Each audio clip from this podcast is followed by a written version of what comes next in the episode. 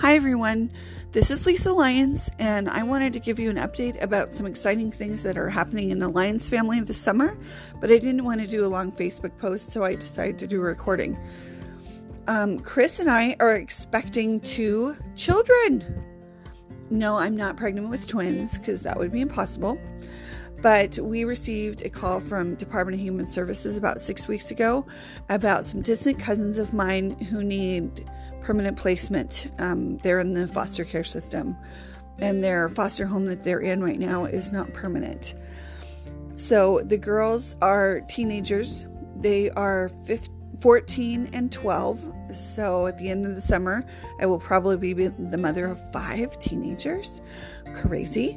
Um, and their last name is Knight, K N I G H T. So my Smith family will know who they are. So we um, we are super busy. We are, but we just received a phone call, and we met as a family and decided to go forward as God led us. And it has been just an amazing process of how many God sightings we've had throughout this process. It has been um, confirmation after confirmation that this is what we're supposed to do. So we acknowledge it's going to be really hard. It's amazing that they're in the same age bracket as my kids and not younger, perhaps.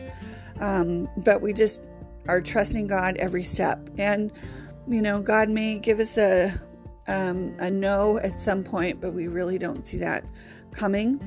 So the summer is super busy, um, and we just ask for prayers that we can handle all that we have planned, plus um, moving our our house around so to make room for them. Our background checks have cleared, our fingerprints have cleared, so we have been approved to meet with them. But tomorrow morning we leave for Shasta, so we can't meet with them this week. Um, and the prayer is that I don't think the girls know that have they don't know anything about us. I sent them a letter and it was just to introduce us as family.